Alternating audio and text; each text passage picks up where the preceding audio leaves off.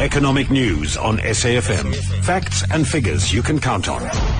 The rand is trading at 12 rand 91 to the US dollar, 16 rand 82 to the pound sterling, and 14 rand 88 to the euro. The euro is at $1.15, the dollar trading at 112.05 Japanese yen.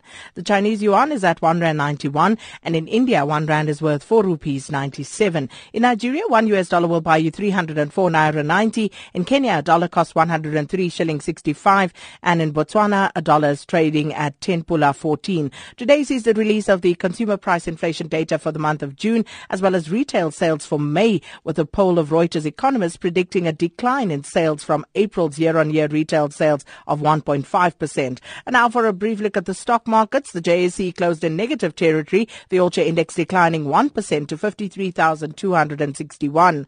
Financials lost 0.9% and the Industrials 25 Index was 1% down. Top 10 resources fell by 1.4%. The Platinum Mining Index ended flat and the Gold Board was 1% lower. On the capital market, the yield on the R186 government bond closed at 8.63%. European markets ended lower. Britain's FTSE 100 shed 0.2%. The CAC 40 in France was 1.1% weaker and Germany's DAX declined by 1.2%. Markets in the United States closed mixed. The Dow Jones losing 0.2%. The Nasdaq gaining 0.4% to end at a record high. Stock markets in Asia are trading mainly higher at this hour. Japan's Nikkei is currently flat. Hong Kong's Hang Seng has added 0. 0.4%. Mainland China Shanghai Composite Index has increased by 0.8%. Australia's ASX All Ordinary Share Index has so far gained 0.7%. And the Sensex on India's Bombay Stock Exchange has gained half a percent. And finally, looking at commodities, gold is trading at $1,241, platinum at $920 per ounce. The price of Brent crude oil at this hour, $48.72 a barrel. And we join now by Lungile Malinga of Effectus Capital Management. Morning, Lungile. Good morning, Sakina, to you and your listeners. So let's talk about the Asian markets. Um, of course, ahead of interest rate decisions in Japan and uh, the ECB. Yeah, so Asian markets this morning were a bit mixed and are lacking some sort of direction.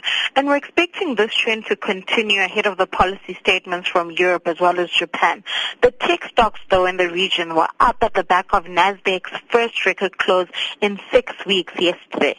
But nervousness still persists around Trump's ability to get through his tax reforms as well as the infrastructure spend because he's been unable to pass his healthcare bill. So we're seeing this nervousness through the weakening dollar dollar and then um, talk about uh, company news for a moment. Shoprite releasing their results yesterday. Tell us more about those. Yeah, so Shoprite came out with an operational update yesterday.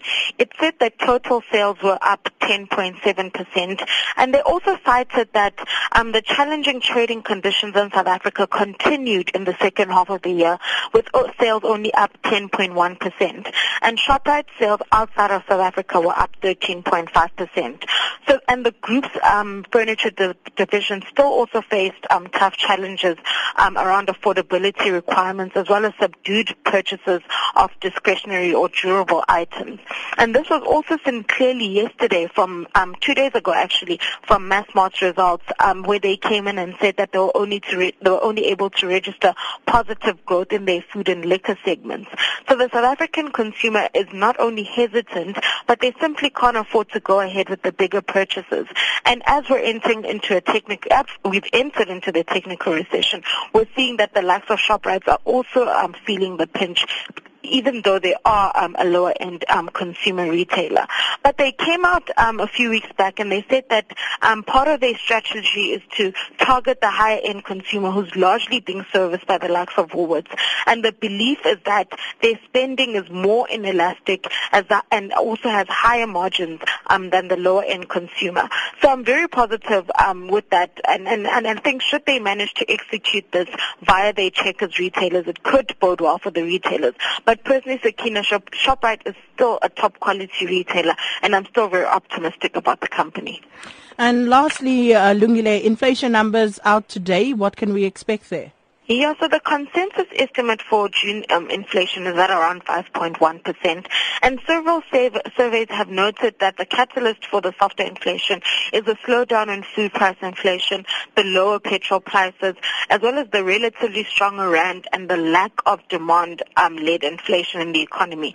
But should this figure surprise on the downside, we should see more investors looking to an interest rate cut in the next 12 to 18 months, all things remaining equal. Well, let's leave it there for the time being. Thanks, Lungile Malinga of Effectus Capital Management.